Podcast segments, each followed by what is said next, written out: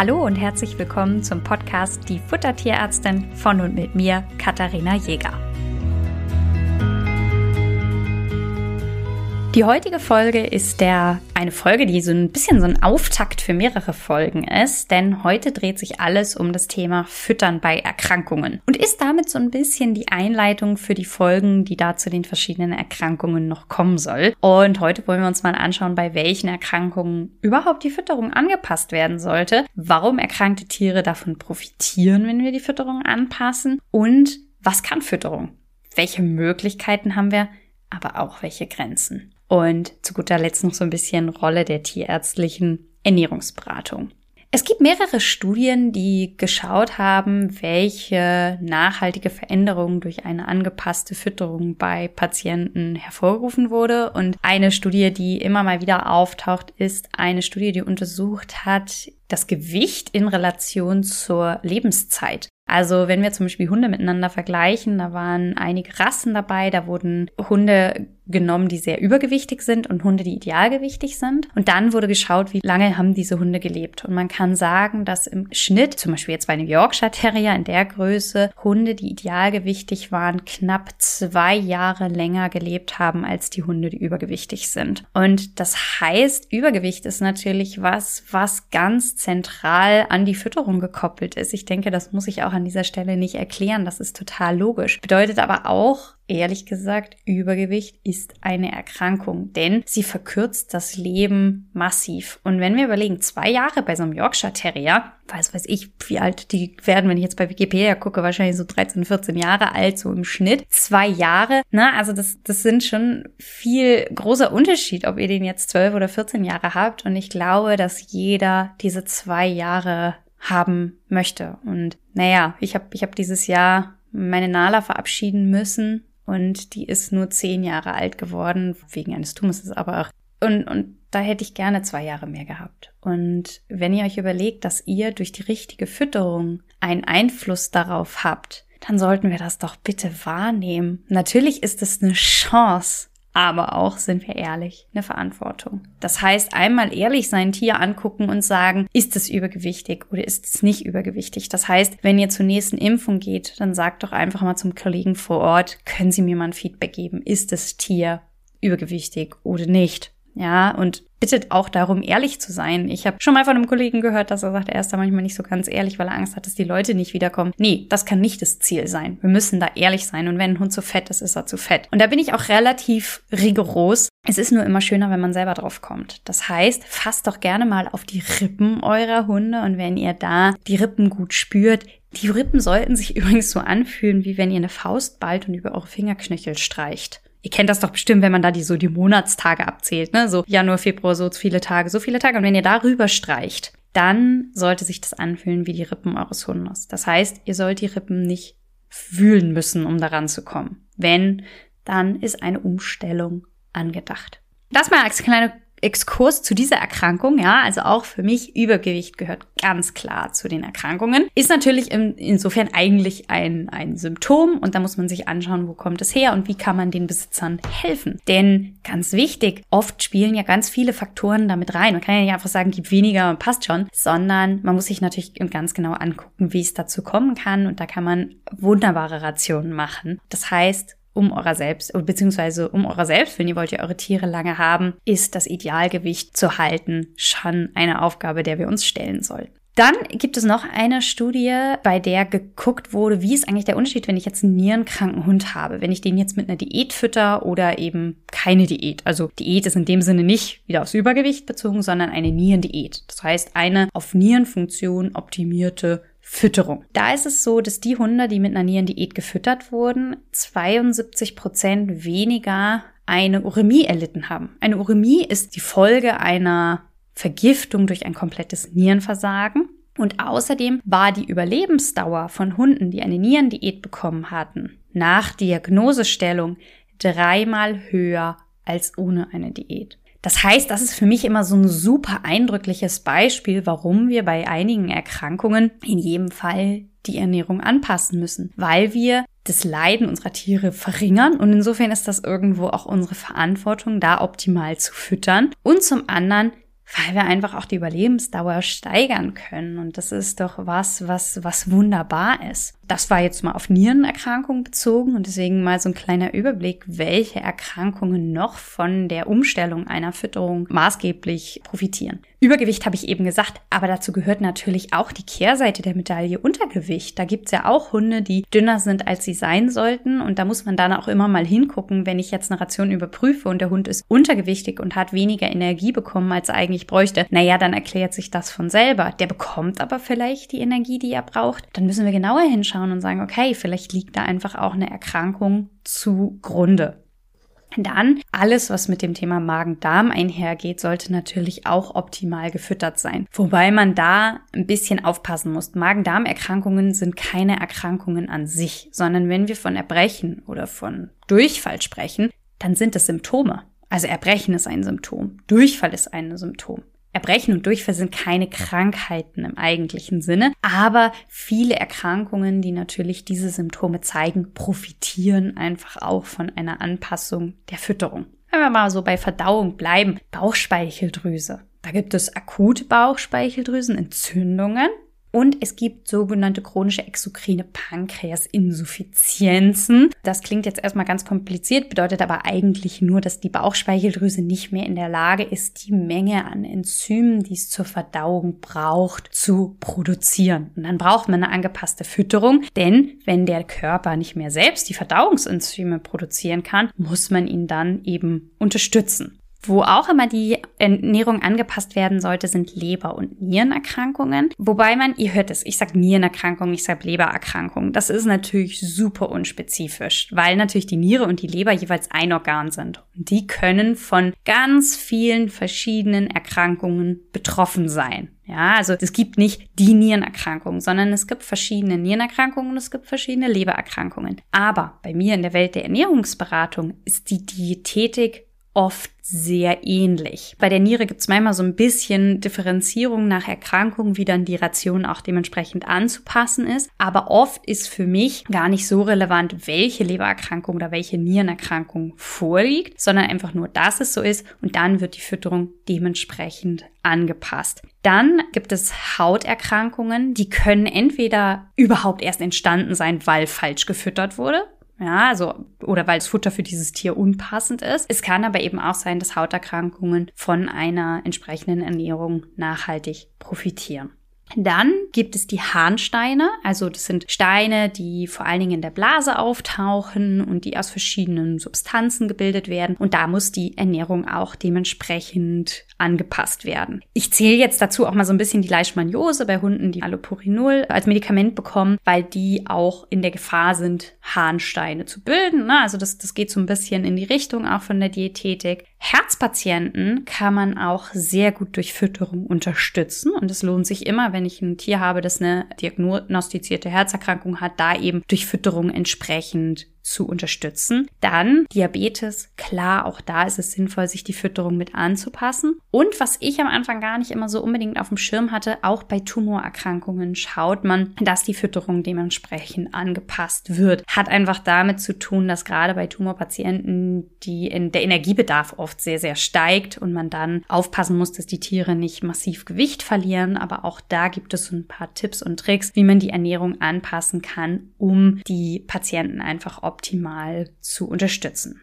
Das heißt, ihr seht, die Liste ist recht lang. Ja, ich fasse euch das nochmal zusammen. Klar, Magen-Darm-Symptomatik, Übergewicht, Untergewicht, alles, was mit der Bauchspeicheldrüse zu tun hat. Leber, Niere hatten wir, Hauterkrankungen, die Harnsteine, Herzerkrankungen, Diabetes und auch Tumorerkrankungen. Inwieweit die Fütterung hier jetzt Einfluss nehmen kann, hängt ein bisschen von der Erkrankung ab. Ne? Also bei Niere und Leber, wir haben das in der Studie gesehen, ne? eine, eine Anpassung der Nierendiät hat eine dreimal höhere Überlebensdauer. Das ist schon ein sehr großer Effekt, den die Fütterung hat und dementsprechend wichtig ist eben auch hier die Anpassung. Bei Herzerkrankungen handelt es sich vor allen Dingen um eine Unterstützung und eben auch eine Last Entlastung des Systems. Übergewicht. Ja, natürlich ist da Futter so ein bisschen der Schlüssel. Ich glaube, das muss man gar nicht so groß erklären. Harnsteine hängt es ein ganz bisschen immer davon ab, ob es sich um Harnsteine handelt, die durch Fütterung aufgelöst werden können oder um welche, die eben nicht aufgelöst werden können. Nur davon hängt so ein bisschen der Effekt ab. Aber immer sollte bei Tieren, bei denen Harnsteine gefunden werden, die angepasste Fütterung eine Prophylaxe sein. Ansonsten habt ihr da eine Spirale und kriegt den einen Stein, seid ihr dann gerade los, dann kommt der nächste. Und da muss man auf jeden Fall durch Fütterung und Prophylaxe diesen Kreislauf durchbrechen. Und das kann man auch gut machen. Das heißt, Harnstein-Patienten sind oft welche, die auch in der tierärztlichen Ernährungsberatung einfach landen. Wer profitiert jetzt wie von der Fütterung? Ähm, das hängt erstens ein ganz bisschen, das habe ich jetzt schon gesagt, von der Erkrankung ab. Und es hängt auch, und das ist ganz interessant, davon ab, wie unterschiedlich die Erkrankung wahrgenommen wird. Also wie sichtbar sie im Alltag ist. Ihr müsst euch überlegen, ein Nierenpatient, der hat bisher 20 oder 30 Prozent der Nierenfunktion nur noch übrig sind, so gut wie keine Symptome. Das heißt, wenn man da die Tiere vor sich hat und die Blutbilder sind schon verändert, hat man meist Tiere, die gar keine Symptome haben. Da fällt es den Leuten erfahrungsgemäß schwerer, sich ganz konsequent an die Fütterung zu halten, als bei Tieren, wo man sagen muss, die haben einen massiven Leidensdruck jeden Tag, der einfach sichtbar ist zum Beispiel eine Magen-Darm-Symptomatik. Ne? Also wenn eine Besitzerin jede Nacht raus muss, weil der Hund sie nachts weckt, weil der nichts halten kann und nachts immer raus muss, weil der Kot einfach viel zu weich ist und das ist auf einmal weg, durch eine angepasste Fütterung, dann ist da die Dankbarkeit oft größer bzw. sehr viel spürbarer. Und was viele Besitzer auch oft aktiv mitbekommen, ist der Juckreiz. Also Juckreiz ist auch immer ein Thema, wo Besitzerinnen sehr, sehr stark mitleiden, weil es einfach auch so sichtbar ist, die Tiere vom Schlafen abhält oft. Und äh, wenn man das hinbekommt oder auch offene Stellen sichtbar sind, ne, und wenn man die durch eine Anpassung der Fütterung eben in den Griff bekommt, ist da das auch sehr viel sichtbar. Übergewichtige Tiere, ja, sie werden leider oft übersehen, aber wenn es dann gesehen wird, ist es so, dass wenn natürlich die Tiere abnehmen, die enorm davon profitieren. Die haben oft wieder mehr Lebensfreude, sind beweglicher, sind lockerer unterwegs und das ganze System ist einfach entlastet und da muss man nicht ja, da gibt's eigentlich keine zwei Meinungen, dass die Tiere davon immer profitieren, wenn sie ihrem Idealgewicht näher kommen. Was kann Fütterungsumstellung? Bei all dem, was ich jetzt gesagt habe, was Fütterung kann und wie toll das doch ist, muss man realistisch bleiben. Und ich darf auch auf gar keinen Fall Erwartungshaltungen schüren, die nicht erfüllt werden können. Die Fütterung ist immer eine Unterstützung zur Therapie, aber erstens kann sie die nicht ersetzen. Ne? Also das ist kein Entweder-oder-Weg, sondern das muss immer Hand in Hand gehen. Und zweitens ist es so, dass oft Leute in die Ernährungsberatung kommen, wo es fast ein Stückchen zu spät ist, wo man sagt, ah, wenn, wenn man noch früher angesetzt hätte, hätte man da vielleicht noch mehr machen können, was nicht heißt, dass es irgendwann zu spät ist. Jede Anpassung der Fütterung ist immer sinnvoll, egal zu welchem Zeitpunkt. Ja, also ähm, das heißt, selbst wenn ihr sagt, ach, vielleicht hätte ich es früher machen sollen, macht's trotzdem. Ja, das heißt, äh, selbst wenn ihr merkt, ach, ich habe das vielleicht ein bisschen schleifen lassen, jetzt ist immer der richtige Zeitpunkt, um, um damit anzufangen. Das, ich will da gar keinem ein schlechtes Gewissen machen, aber es zeigt einfach die Erwartungshaltung, die viele an die Ernährungsberatung haben. Ne? Also das ist ja gerade, wenn, wenn ich das mit den Leuten mache, ein sehr intensives Gespräch oder ein sehr langes Gespräch. Ja, ich rede eine Dreiviertelstunde oder auch mal eine Stunde mit den Besitzern und bespreche alles ganz ausführlich. Und dann haben die Leute natürlich eine sehr große Hoffnung, dass wenn man jetzt die Fütterung umstellt, sofort die Blutwerte beim nächsten Mal besser werden. Und da muss man einfach ein bisschen relativieren. Gerade wenn es um Nierenerkrankungen und Lebererkrankungen geht. Denn wir füttern so, dass wir Niere und Leber entlasten, aber nicht so, dass wir Niere und Leber heilen. Denn das sind empfindliche Organsysteme und da kann es sein, dass auch wenn wir die Fütterung anpassen, trotzdem die Blutwerte schlechter werden. Und da muss man einfach realistische Erwartungshaltung haben, damit man am Ende nicht enttäuscht wird. Und was man sich da überlegen muss, ist, stellt euch vor, ihr hättet die Fütterung nicht angepasst. Dann wäre es vermutlich noch schlechter gewesen. Das heißt, die Frage ist immer, was passiert, wenn wir die Fütterung nicht anpassen und wenn wir diesen Weg nicht gehen und es nicht probieren. Aber trotzdem muss man immer sagen, gerade bei Nieren- und Leberpatienten, man kann nicht garantieren, dass die Blutwerte besser werden. Man kann es aber immer gucken, wie entwickelt sich das mit der angepassten Fütterung. Und oft werden die Werte besser. Und ich habe teilweise schon Blutbilder gesehen, die gar nicht gut waren und wo wir dann überrascht waren, dass nach Anpassung der Fütterung sich so viel Gutes getan hat. Ich habe aber auch schon Blutbilder gesehen, wo der Wert gleich geblieben ist und die Leute enttäuscht waren, weil sie gehofft hatten, es gäbe eine Verbesserung. Und ich aber als Tierärztin sage, gleichbleibende Blutwerte, was für ein Erfolg. Denn es hätte ja auch in der Zwischenzeit zu einer Verschlechterung kommen können. Das ist natürlich frustrierend.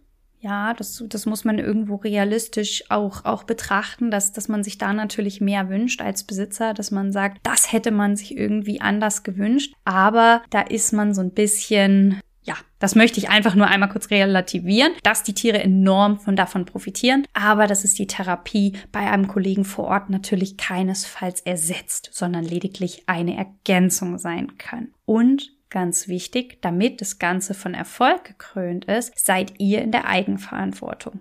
Wir telefonieren miteinander, wir lernen uns digital kennen und das ist auch immer schön und ich kriege immer einen guten Einblick über den Fall, aber ich bin nicht vor Ort. Gerade wenn ihr einen Futtermittelallergiker habt, seid ihr dafür verantwortlich, dass das in dem Hund landet, was wir besprochen haben, um eine vernünftige ja, Diagnostik auch, auch machen zu müssen. Und das zweite ist, Ernährungsberatung funktioniert niemals auf Knopfdruck. Das heißt, es kann nie sein, dass ich sage, ich habe jetzt eine Ration, die wird umgestellt und dann ist alles toll. Gerade bei den Magen-Darm-Symptomen-Patienten ist es ein Schritt für Schritt für Schritt indem wir uns langsam vorarbeiten müssen. Das heißt, wir probieren was aus, gucken, wie es ist. Dann gehen wir wieder ins Feedback mit dem Besitzer, schauen, was ist besser geworden, was ist gleich geblieben. Und dann gehen wir den nächsten Schritt. Das heißt, Ernährungsberatung ist nicht, hier ist der perfekte Plan und los geht, sondern Ernährungsberatung ist oft auch so ein bisschen, okay, wir testen das jetzt. Und wenn das Ergebnis A oder B ist sozusagen, sind wir einen Schritt weiter, weil wir dann wissen, okay, wir müssen weiter in Richtung A oder wir müssen weiter in Richtung B gehen. Und so geht man dann Schritt für Schritt voran. Seid ihr also mit dem Ergebnis eurer Ernährungsberatung noch nicht zufrieden? Ich habe keine Glaskugel.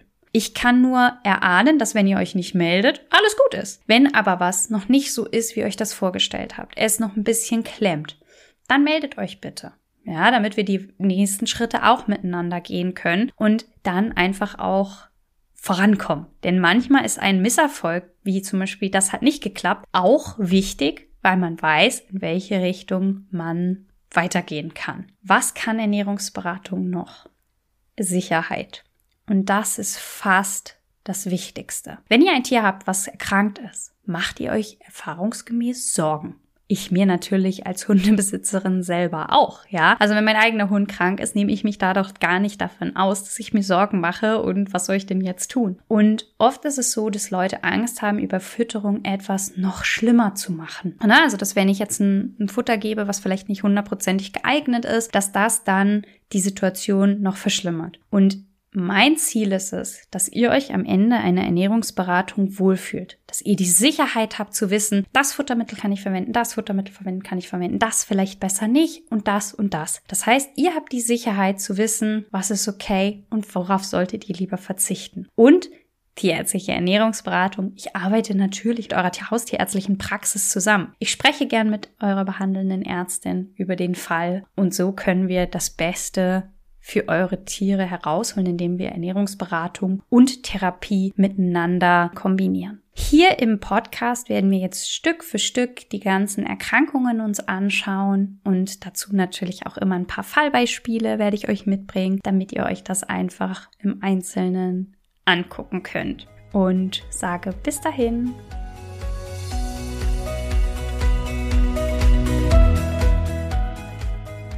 Ihr wünscht euch noch mehr Fakten zum Thema Ernährung für Hund und Katze? Schaut doch gerne bei Instagram bei uns vorbei, die Futtertierärztin.